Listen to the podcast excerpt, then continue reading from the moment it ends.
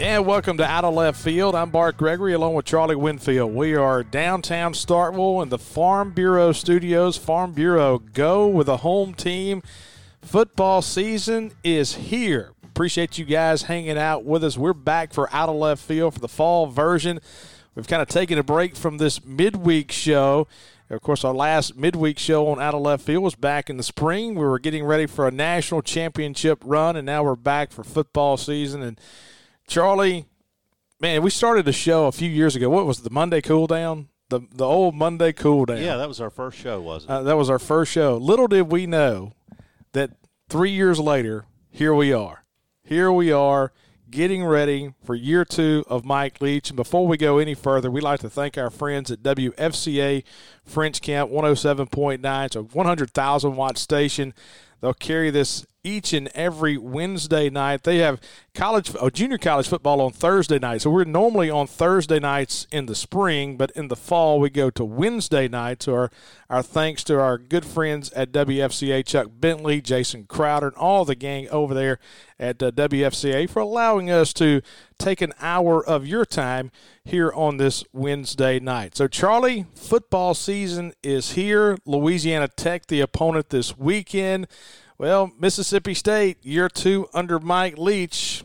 Bulldogs won four games last year. You get ready for year two. I don't know about you, man, but three days away. I'm ready to roll. Well, I'm excited for a lot of reasons. One, I'm excited because I think we'll have a better football team this season. I'm excited because I think we're going to have a more normal year. I know that numbers being what they are, we've had our issues lately, but things seem to be trending a little bit better. So I'm optimistic, particularly after the experience we had at the World Series, that we're going to see a much more normal experience with tailgating and things like that in Starkville. And look, I'm just excited as a resident of Starkville to walk outside and see all these people here. I was walking through the Cotton District yesterday and I was just thinking, how great is this going to be to have people back? You and I are going to be broadcasting from in the Cotton District this year. We'll be at Uno Moss in the pregame show, over at Bulldog Burger postgame show. And we know we're going to see a ton of people. We saw people last year, but it's going to get back to normal this year. And there's so much going on in Starkville right now. It's it's a different place than when I grew up, man. It really is. And that's the thing. There are more people moving to Starkville now. The world has gotten smaller. There are so many people in the sales industry that can work from home now that are that are moving from all parts of the country. It's not just Mississippi. It's not just the Jackson, Madison coast area that are moving to Starkville. It's guys from Houston, Texas, guys from Birmingham. They just want to be close to it. And the housing market is crazy right now new restaurants are coming into town. The old restaurants are here in town. I mean, it's just and the condos and developments have just changed the look of downtown. Oh. That's what's what's amazing. There's been so much going on.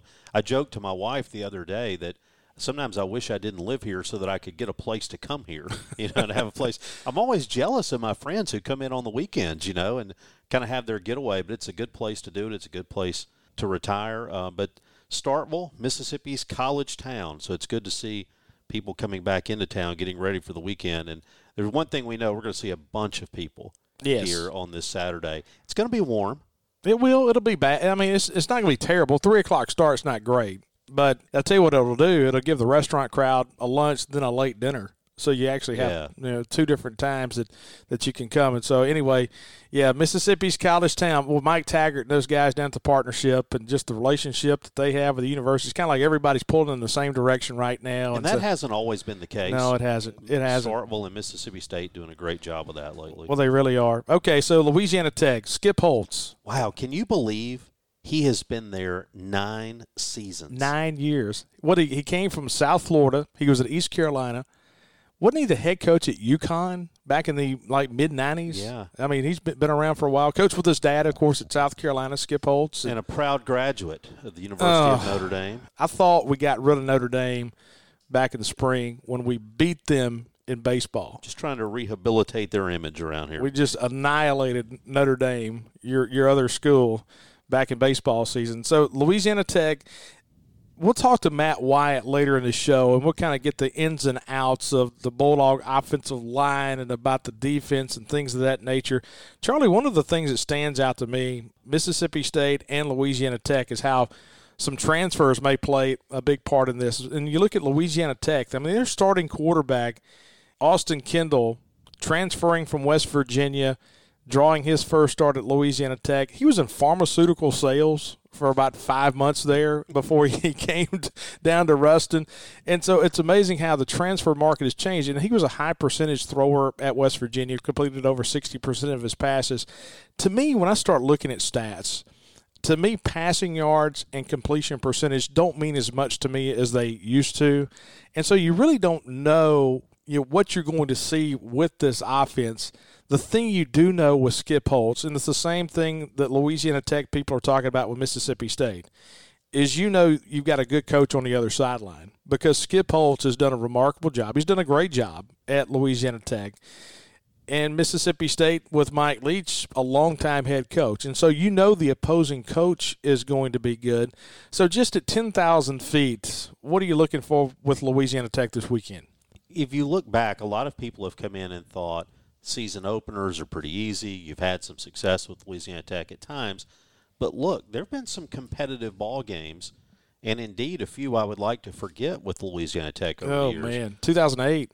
Yeah, that's uh, that's one that was really frustrating. I remember that was the first game that Greg Byrne was the athletic director, and that was the game where we anything that could have gone wrong went wrong. Jamar Chaney broke his ankle on like the last play.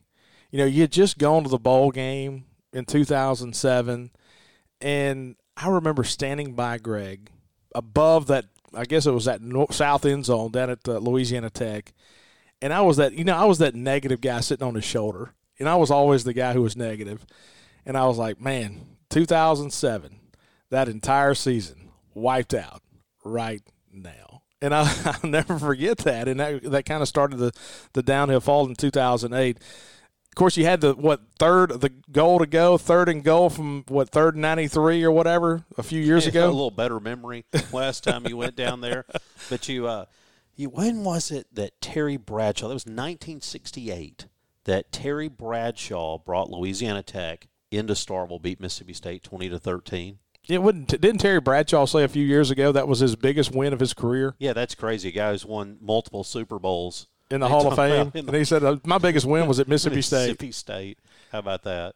Yeah, but you go back. Look, this is a well-coached team, and I think it's difficult to break down Louisiana Tech in many respects because when you pull up the depth chart, and we'll talk about those with Matt Wyatt a little bit too. There's something like 18 guys that have transfer by their name all on there two deep. So this is a team at running backs probably going to be starting a transfer, at quarterback starting a transfer, at receivers going to have transfers.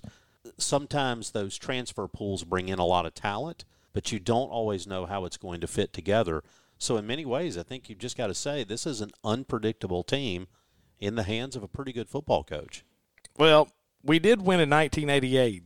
I will. I, I do know that for a fact. We won the first game of the season against Louisiana Tech in, oh, ni- oh my gosh. in 1988. And I hate to be, I, I'll be honest with you, I hate to say this out loud because we give each other such a hard time in the office. You know, Rocky Felker has the office right across from me. And then right around the corner is Coach Polk. Okay. And so their entire day is just who can say the most hateful thing to each other. Okay.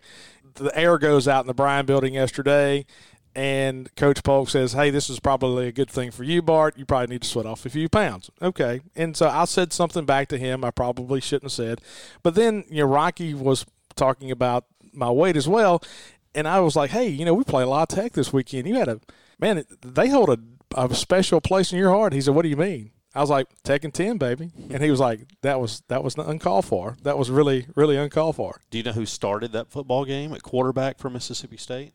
Have no idea. Albert Williams. Really? Remember Albert Williams? Yeah, I do. Was going to take over for Don Smith, and well, was '88 the year that we used just so many quarterbacks, or was that '87? Yeah, 87, 88, you go through what? Mike Davis, Eric Underwood, Albert Williams. There's a couple more guys in there, too. We used like four in like one game, I thought. Yeah, I think that's right. Unbelievable. All right, so great show for you today. Matt Wyatt going to join us on the other side of the break. We'll talk about Mississippi State and Louisiana Tech on Out of Left Field. Once again, we're the Farm Bureau Studios in downtown Starkville. Appreciate you guys hanging out with us for show number one of the fall of Out of Left Field.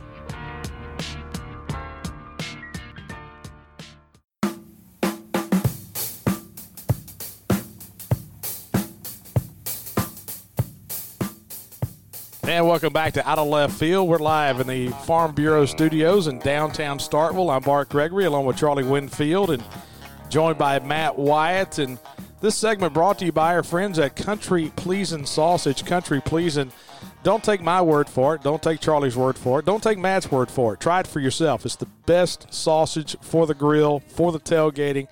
All the different varieties, whether it be just the original, the jalapeno cheddar, the pineapple and pork, the blueberry maple, whatever you want, it's good. And so go by and see our friends down at the Country Meat Packers on Highway 49 in Florence. And once again, this segment brought to you by Country Pleasing Sausage and Matt Wyatt, who is on the Mississippi State Radio Network as a color analyst. He also has a radio show each and every day during the week, 12 to 3. You can listen live online. You got stations in Jackson. Where all are you at, Matt? Uh, you got stations in Jackson and Batesville, and then uh, started a new podcast. Man, the podcast is really good, Matt. What better than average is the podcast? And hey, appreciate you joining us today. I appreciate it, Bart. Yeah, uh, honestly, the I'd never hadn't done a podcast that was about Mississippi State football before, so I probably should have already done that. But I, I wasn't really planning on it. But then when I went back and listened to the Mike comment after we beat LSU last year when they said, "Hey, this is a great way to come back to SEC." And the coach he he went, "Yeah, it's better than average." I'll tell you that. well, when he said that, I thought I've got to use that, and I don't even know what the podcast's going to be about. But since I have such a good name, I just got to do it. Once I heard that comment, so yeah, so here we are, and you know, getting ready to kick it off. Bart, I have to tell you something that happened yesterday before you ask the first question. Can I do that? Sure, absolutely. And hey, we're just going to roundtable this thing guy, too. Okay, okay. Well, a guy messaged in to my radio show. He texted me on the Country Pleasing text line, and he said, "Hey Matt, don't you just hate it when you go to a high school football game and the announcer on the PA speakers is calling out plays and it, the guy on the doing public address and he's getting on the referees and telling them they missed a holding call. Um, so I said, I messaged back and I said, "Are you talking about Vicksburg? Like, who are you talking about?" And the guy immediately in and said, "Pater." so he had gone to the Knox Pater game. I just thought I'd tell you that they had a PA announcer who was getting on the referees over the PA system. I just thought I'd tell you that.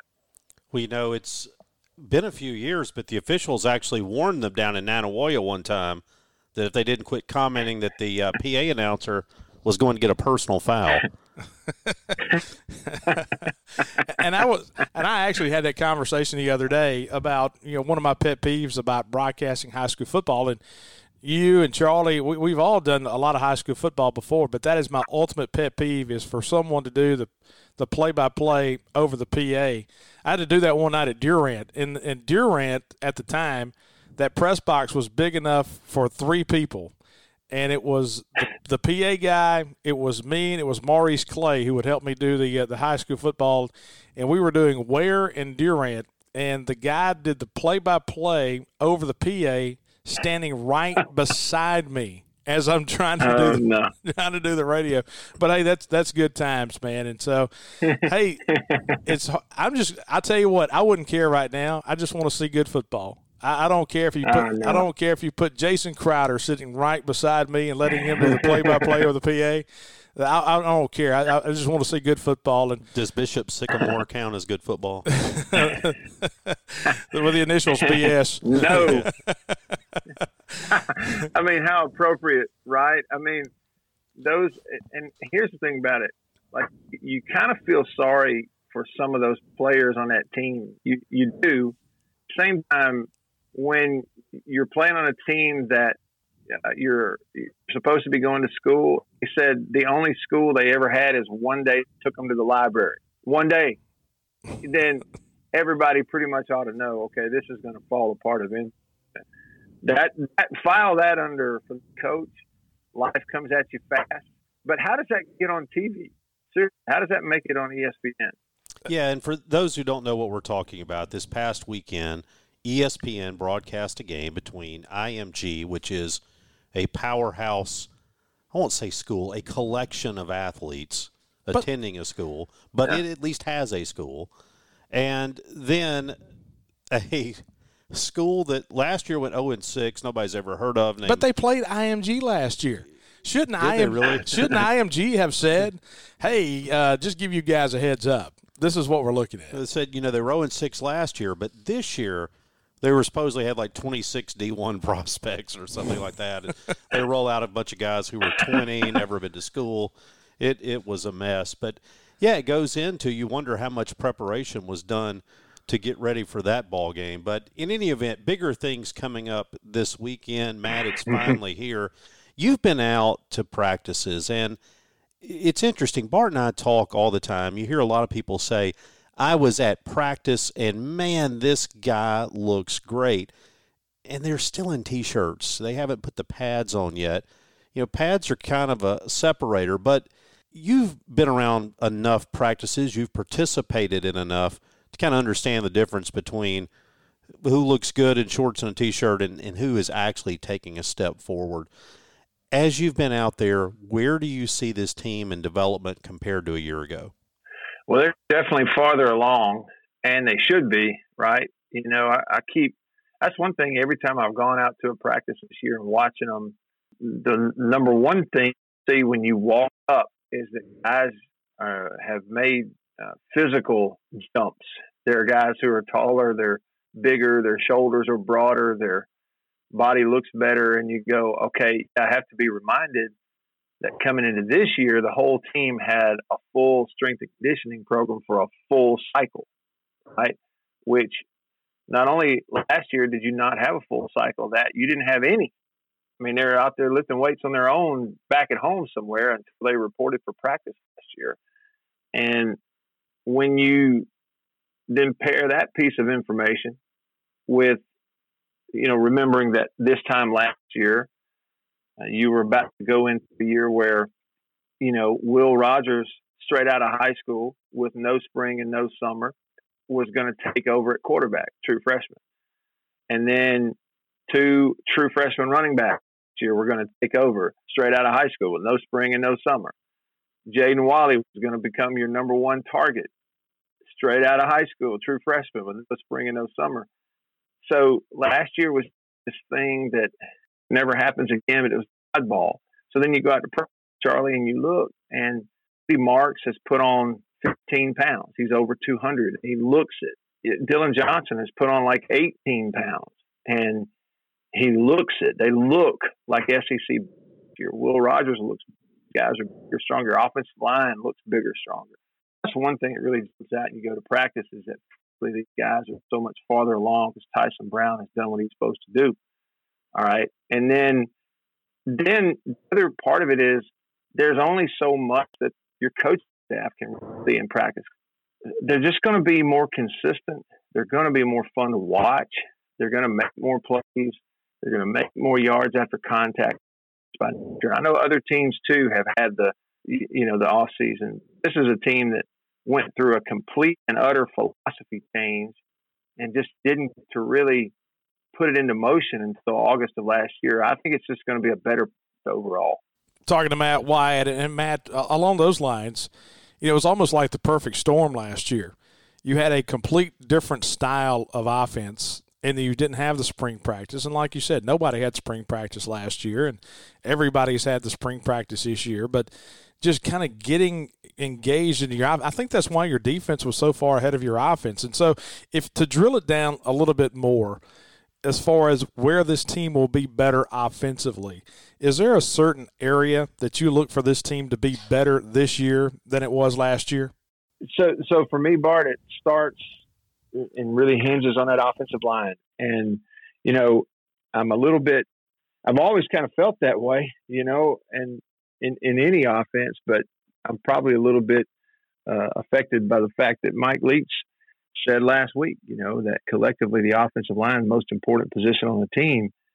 and they don't have experience. That's what they don't have, and that's a big deal.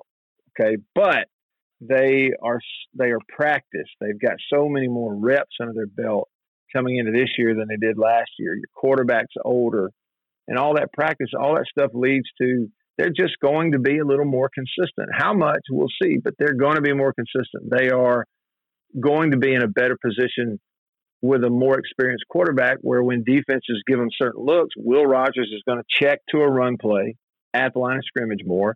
When he does it, you got an offensive line group that's going to be able to execute it more.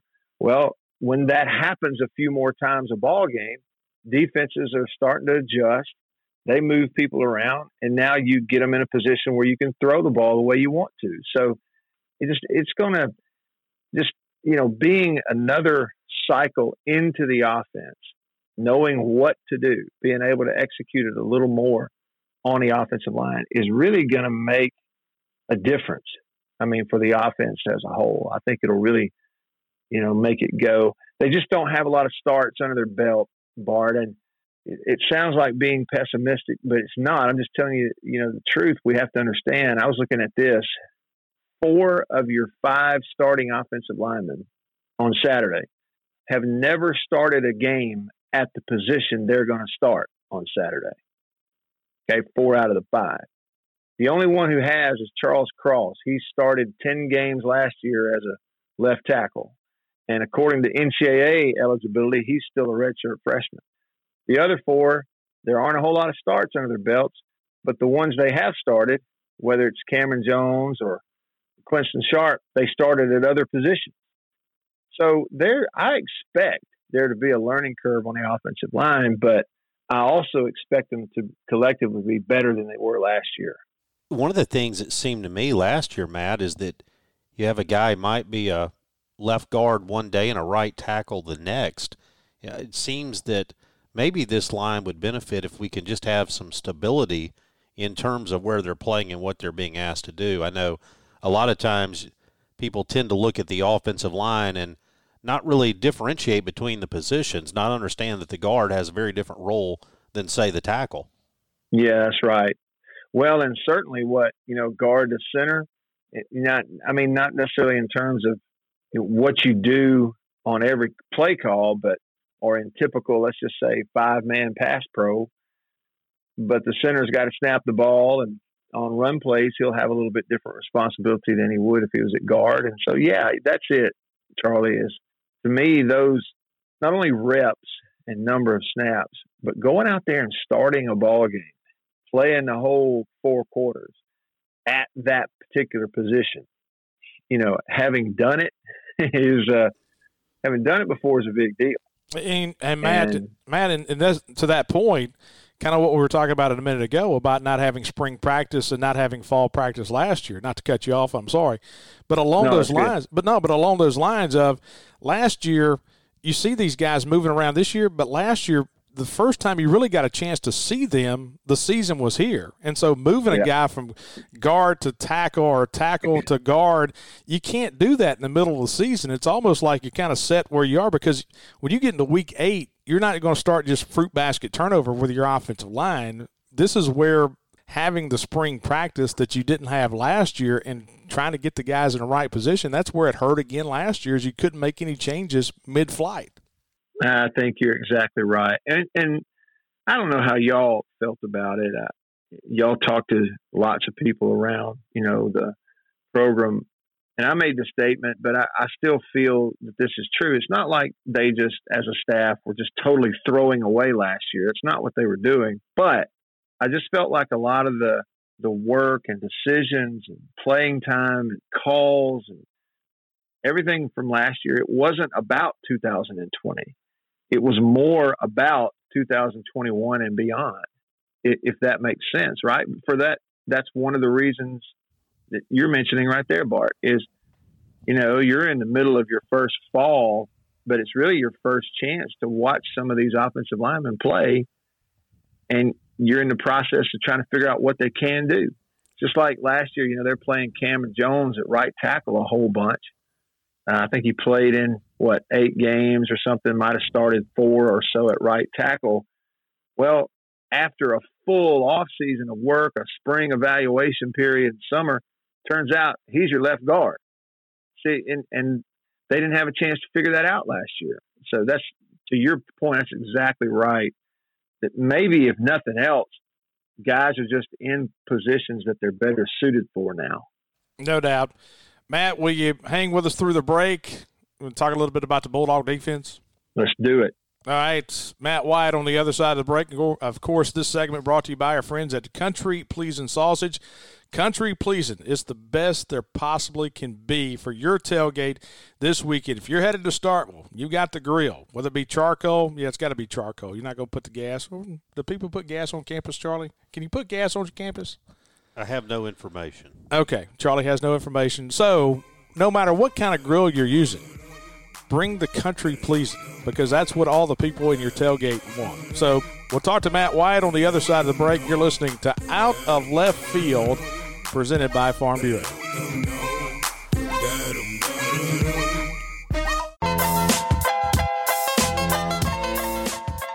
Welcome back to Out of Left Field. We're live in the Farm Bureau studios in downtown Starkville. Bart Gregory, Charlie Winfield. We're talking to the color analyst for the Mississippi State Radio Network. He also has the radio show each and every day across the state, 12 to 3, the Matt Wyatt Show. And then Better Than Average, his new podcast. Check it out. It comes out on Monday, then comes out on Thursday, so you can catch it tomorrow. That I guess that pregame ritual that he'll go through tomorrow to get you ready for this weekend. Then Charlie and I will be back for Out of Left Field Show. We'll do a Friday podcast to have a little pregame pod for you for your drive into campus on Saturday. And this conversation – this segment brought to you by our friends at Trax Plus. Trax Plus, Chris Weems and the gang. If you're looking for Barko equipment, the forestry equipment, if you're looking to get a bunch of logs out, if you're in the forestry industry, the Barko equipment is fantastic. If you're in the construction world, the Sany equipment, if you need a bulldozer, if you need an excavator, if you need a mini excavator, they do it right. Great prices, great customer service. That's Trax Plus. They're on I 20 at the Hickory exit between Meridian and Jackson. And then also another location now, a new location between Starkville and Columbus on Highway 82. So check them out. Trax Plus. And we're talking to Matt Wyatt. And Matt, we talked about the offensive line a moment ago. Let's flip the page and look at the defense right now. And you know, one of the big storylines in fall practice was an injury. You hate to start it with a negative, but Jordan Davis, who was so good at the end of last year, was having a great off season. What does that injury do to your defense in that front line? Well, yeah, it certainly moves some guys up. You know, you hate to say it, but if, if we're just being practical, uh, what do y'all think? You know, uh, if a guy like Jordan Davis was going to go out this year, and he's a, we forget sometimes, but he was a former four star people that believe in the stars. I mean, he's a former four star guy coming out of JUCO. So let's just say he was going to go out there and get you uh, four or five sacks this year, seven or eight tackles for loss. Well, where does that production come from now? Now, who's going to do it? You know, the whole next man up thing means that everybody gets shuffled up, and the people who get shuffled up into taking snaps better make good on them when they're in the ball game. It means Demonte Russell who has loads of potential, who to me looks like the, you know, looking at him at practice, the weight room has been really good for him uh, in this whole cycle. It means like a guy like Randy Charlton probably does play a few more snaps, you know. Uh, so if that's the case, whoever steps up has got to play. I mean, um, so are they capable? Sure. Does it put you on a you know give you a little uneasy feeling that you have to go forward without that player? Yeah absolutely but i don't know if that's necessarily different than than any other year. But the good news is that they were not short on talent and ability and, and depth in that defensive front. You hate to lose him thank goodness there's some guys there. Well speaking of places you can't afford to lose somebody all the talk seems to be that that's at the cornerback position for Mississippi State. Everybody feels really good about Emerson and Forbes on those corners, but the depth has been a little bit in question. As you look at the Bulldogs secondary, do you think that perception is accurate? And kind of how do you see that group as compared to a year ago? I think it's a good group. I think it's I think the depth there is you know, they're probably a little more ready to help you than some people realize. Now, there's some context there, Charlie. I, here's the number one thing I would say to people talking about corner is first of all, there aren't that many teams in college football ever, frankly, who, if their number one and number two corners were to go down, that they feel really good about playing their third and fourth. okay, like that's not. I was talking about that early on with some state people, and they were kind of getting into the conversation about you know third string. It's like, well, if your first stringers get hurt and now you're playing your number twos, that means you're a snap or two away from your threes. And I'm like, well, find me a time in your history you've been real comfortable with your fifth corner going out in the ball game. yeah, like that. Tough. I mean, it ain't never happened, right? So the only people who feel, even Alabama, doesn't want to have to put their number five out there. Okay, fine, I'll I'll I'll give you that. So what I look at is, you don't have another Martin Emerson on your team. You got one of them, and it's him. You probably don't have another Emmanuel Forbes right now on your team. That's how important they are. If you were to line up the top five guys that can't afford to get hurt for you this year, for me, I'm probably going Will Rogers and and Charles Cross in there, and two more of those top five are those two corners. Sure. The thing is, though, people do need to understand that DeCamerion Richardson is long. He's got upside. He has practiced well and he's going to play some and he's going to make some plays.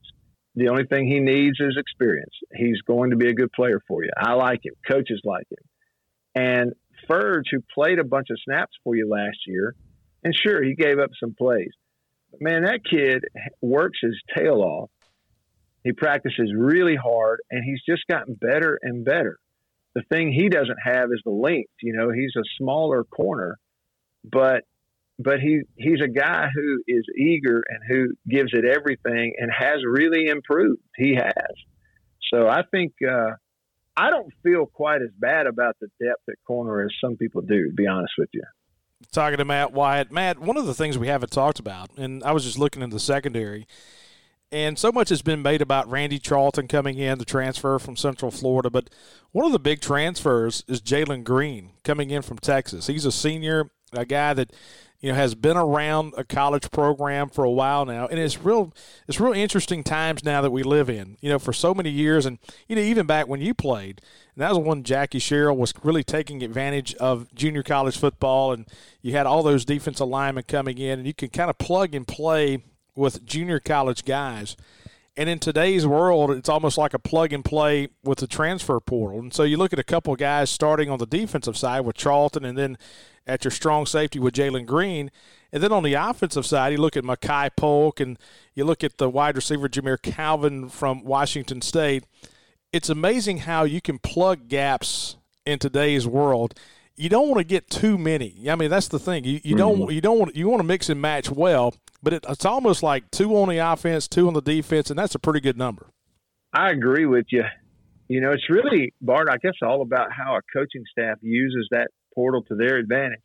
You know, nobody likes you for you to bring up quotes from past coaches, but I thought this was a good one from Moorhead when he said, you know, the portal giveth and the portal taketh away. I mean, it's true, and that's kind of for everybody.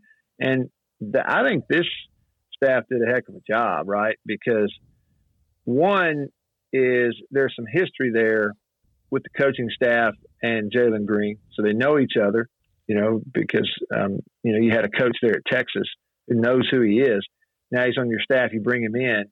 And what I really like about it is the fit because Green was a corner at Texas.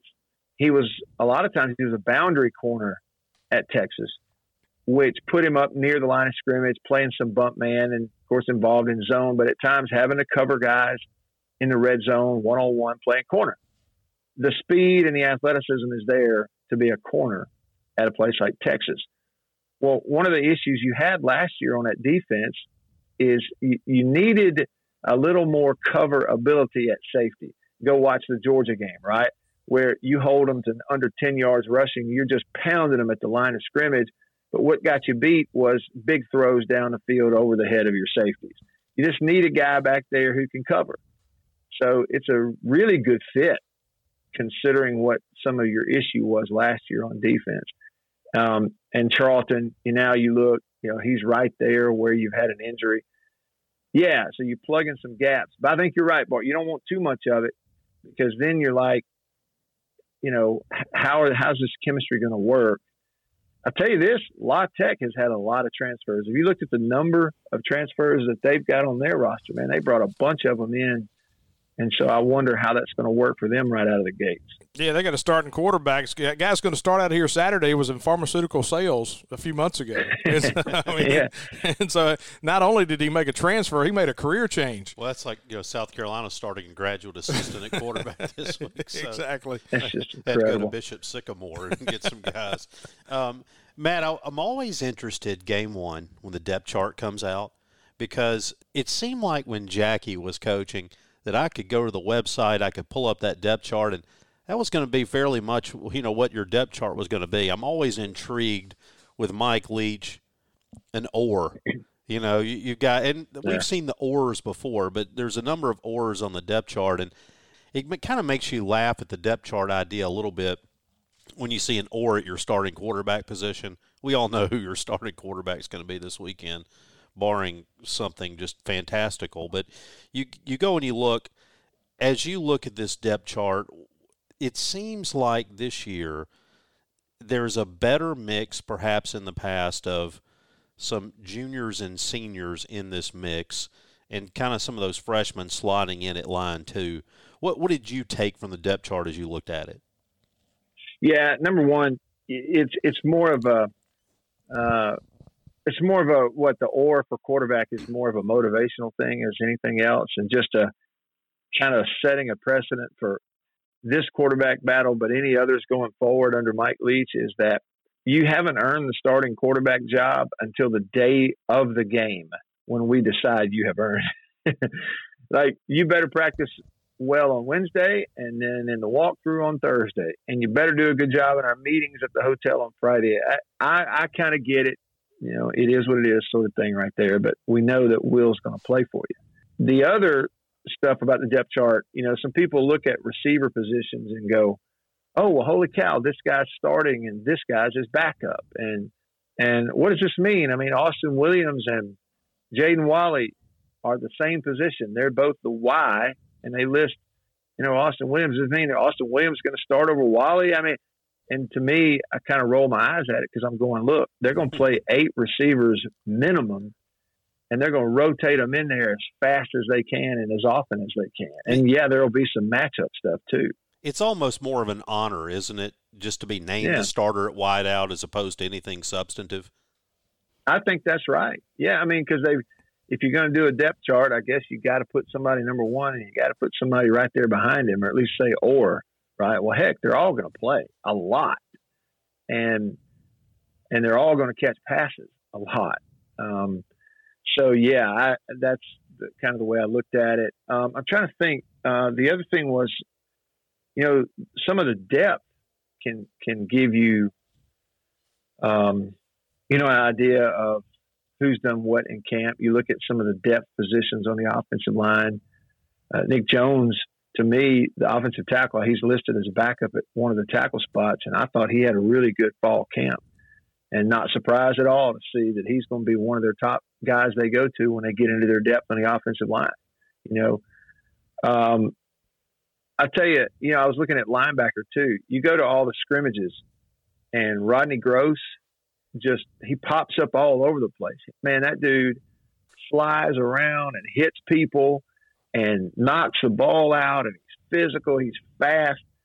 He knocked his own defensive teammate out on a goal line play, uh, going for an interception in one of the scrimmages, and he's just a bull in a china shop. And then you look, and he's listed in the depth, but he's actually an or listed there with Sherman Timms. Okay, so you know, and you go, well, gosh, is he that far removed?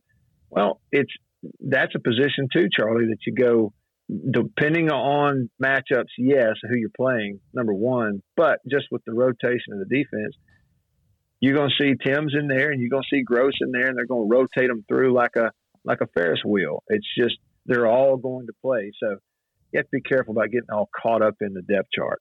Hey, Matt, we enjoyed it, man. Look forward to seeing you on Saturday. Can't wait to hear you're better than average tomorrow. I'll take all that information and uh, regurgitate it on the pregame show on Saturday. doing our homework for us. so we need you to go in depth. We need you to get inside the numbers tomorrow, okay? Inside the numbers. Well, I'll, uh, you know, I'm picking. What's that movie in that line, Bart? I'm picking up your sarcasm. Well, I should hope so because I'm laying it on pretty thick. Absolutely. Now, I, I, as my dad would say, if your best ain't good enough, somebody's asking too much. So I'll just do my best. How about that? That's right. That's right. Matt Wyatt joining us. Matt, we'll see you on Saturday. All right, boys. Thank you. Thank you.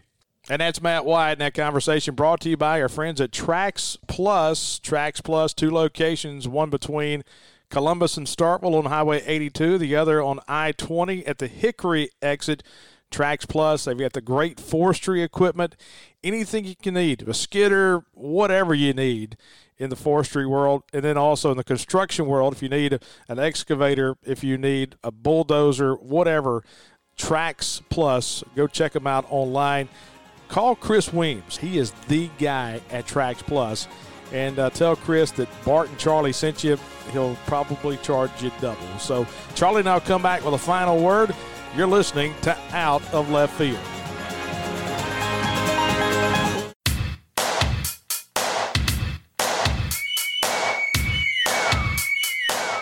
And welcome back to Out of Left Field. We're in the Farm Bureau studios in downtown Starkville. Bart Gregory, Charlie Winfield. Good stuff from Matt Wyatt. Oh, Matt kind of getting into the depth chart, talking a little bit about the offensive line, a little bit on the defensive side as well. You know, you brought up a good point, Charlie, about how, you know, we get so lost sometimes in quarterback stats and wide receiver stats, but man, I tell you what, it's all about that offensive line. It goes back to one of the things I kept hearing about Mississippi State last year. You didn't push it down the field. You didn't throw it down the field enough. You didn't complete enough passes. Why aren't our receivers making double moves? Double moves. they, they don't have, have time, time, to make one sing, move. Single moves. yeah, say, let's start with one before we get to two. And so you go back and you look, and Mason Miller, that group really had to piece things together last year. You had guys moving all up and down the line. You had a, just a lot of issues that couldn't be sorted out on the fly. You hope that this year we're going to have more stability and be a better group. It's still young, it's still inexperienced, but we played a lot of guys last year. And even though they didn't necessarily have that many starts at the position, they've at least put the pads on, they've at least been out there. And so you hope that that opens up your passing game a little bit. And if you open up your passing game, one of the big things that jumped out to me, Bart, our running backs last year had like 1.9 yards on average before contact, one of the lowest in the league. That's asking a lot out of a running back. And I know you're looking for yards after contact, yak, but that's uh, that's asking too much. And in today's world of, of college football, and I think that's one of the things you're going to see with this team. I think you're going to see just with offensive linemen understanding, and this is this offensive line, the style are big guys, pass protection, and they're not driving off the ball. It's not the old Denver Broncos. Remember when the Denver Broncos had that small offensive line under John Elway and they, they won the world championships? Those guys were, you know, 270, but they got off the ball and made room for who was it? Terrell Davis? Terrell Davis? Wasn't Terrell Yeah, Davis a running back? And so, but but then you have the different style of lineman who's pretty much working off your heels of, of dropping back. So this is not that drive style that's going to open up the huge holes for the running backs. But It's not, but what you hope they can do is use some leverage in terms of, particularly if you see teams that are only going to bring three, you got to do a better job of getting your running back some space. Yes. Somewhere.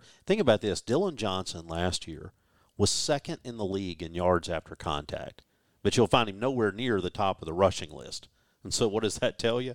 They were earning everything they got. You get a little bit of help, and maybe there's some improvement there. And so, eighty percent of his yards were yards after contact. that's right. so that actually brings up something, Bart. Here's what I want to do. You're sometimes the half-empty guy. Why? Not, uh, what? Let's, let's use this final few minutes to talk about this. I want you to give me some reasons that I should be encouraged about this football season. Well, the reason you should be encouraged, I think the offensive line is going to be better. I, I think it's it's going to be better, and we talked to Matt about that a minute ago. You've got a quarterback that's been in the in the system now for over a year now. here's two. You've got Jamire Calvin, who's a wide receiver who played at Washington State, who's been in this offense and understands this offense. You have a Makai Polk, who's a transfer from from Cal.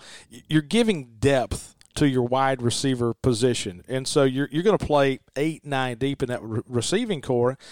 I just think this team is going to be on the same page more. When you look at last year's offensive style, everything everything was within five yards from the line of scrimmage. And so I think this year you got some guys like a Makai Polk on the outside of Malik Heath. I think stretching things down the field is going to open up that interior passing game a little bit. I think the defense is going to be good as well. I mean, especially when you start looking at the ones, and we talked about this on our show on Sunday Coffee a few weeks ago, is I think the defense on the ones has a chance to be really good. And at times last year, our defense was pretty good. So I think the pieces are there to be a lot better football team. I think that they are. There are some things you would like to see improve, obviously, but you hope some of that's going to improve just by having guys back who've been around. You go back and you look last year, I think it was 26 guys got their first start last year. Those guys are coming back. You had a running ton of freshmen. 76% of your touchdowns last year were by freshmen. 76% by freshmen. Yeah. I mean, you got nowhere to go but up. And so everybody's a year older. And and you've got some transfers in there, like we talked about. Who you know you've got Makai Polk, who's a junior. You've got Jamire Calvin, who's a graduate transfer. I mean, you you've got an Austin Williams who's been around the program for 19 years now. And I still believe that you're going to see improved quarterback play this year, and I think you're going to see it for a couple of reasons. Number one, if you look in November last year, Will Rogers was one of the best quarterbacks in college football in terms of being efficient. He didn't throw interceptions. He protected the football. That's what's called for in this offense. But by any fair measure, Will Rogers shouldn't have been playing last year. No. That was never the design. So for anybody to think that's the cap on who he is, I mean, he should have been handing out water and holding a clipboard last year. You know, you, with the baseball hat on. Oh yeah. Are you proud of me? You said, "Hey, positives, negatives." I came out with a positive. Aren't you proud of me? I'm, I'm getting better. I mean, that's that's well, that's, you had to be asked to do it. Well, it didn't come naturally. Exactly. And so, what you want the negative now, or is that what you want? Okay, go ahead. You're dying to do it. No, uh, the the negative is is this team has a lot of room for improvement.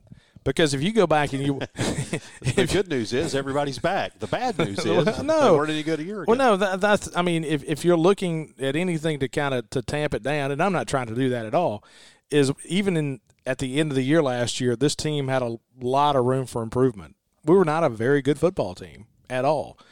And we got a little bit better as the season went on, but there there was still a big gap. There's there was a big gap between us and say an Auburn. There was a big gap between us and A and M. Uh, there wasn't much of a gap between us and Ole Miss, and I would have loved to play that game full strength and that's the thing about this year that's different. We went to some games last year, Charlie, where we were dressing out. What fifty? Yeah. I mean, and you were playing guys. I mean, and that was the COVID issues, and you had opt outs. You had just so many different things going on, and so we were playing very, very bone dry last year at the end. So that's why I feel better about it. Is you, you got a full complement. All right. The one word of caution that I will give, and this is not pessimism at all. I think sometimes in a season, particularly at the beginning, we have all this optimism that builds up over the summer. You expect too much too fast. This team is not going to come out and look like the 49ers of the 80s. Okay, this is going to be a team that's going to have some three and outs. It's going to struggle because that's what teams do in opening yep. weeks. And so I think you got to be prepared for it. But I think long term, we have a chance to be better across the board. No doubt. Hey, this flew by. Quick show today. My goodness. Uh, so uh, thanks to Matt Wyatt for joining us, and of course, uh, thanks to our friends at Farm Bureau. Farm Bureau, go with the home team. Check them out at favorites.com. They have agents in every county. All 82 counties in the state of Mississippi have a local Farm Bureau agent. And so go by and see our fine friends at Farm Bureau. Check them out at favorites.com and go with the home team. So Charlie and I will be back on Friday on a podcast version. We'll have a kind of a, a pregame podcast for you on Friday, breaking down all the stats and everything, getting you ready for Mississippi State Louisiana Tech. We'll also be back on Sunday for Sunday Coffee to break down the Bulldogs' first game. If you haven't had a chance to go back and listen to some of our Sunday coffees, go back and, and take a, a peek back. We talked to Will Rogers, the Bulldogs starting quarterback, this past Sunday. We've had conversations with Roy Oswalt. We even talked about the NIL a few weeks ago. Brad Peterson joined us. And so, three shows during the fall for us the out of left field here on Wednesday nights, and then you've got Friday and Sunday on the podcast side. And so, for Charlie Winfield, I'm Bart Gregory. Appreciate you guys hanging out with us here on Out of Left Field.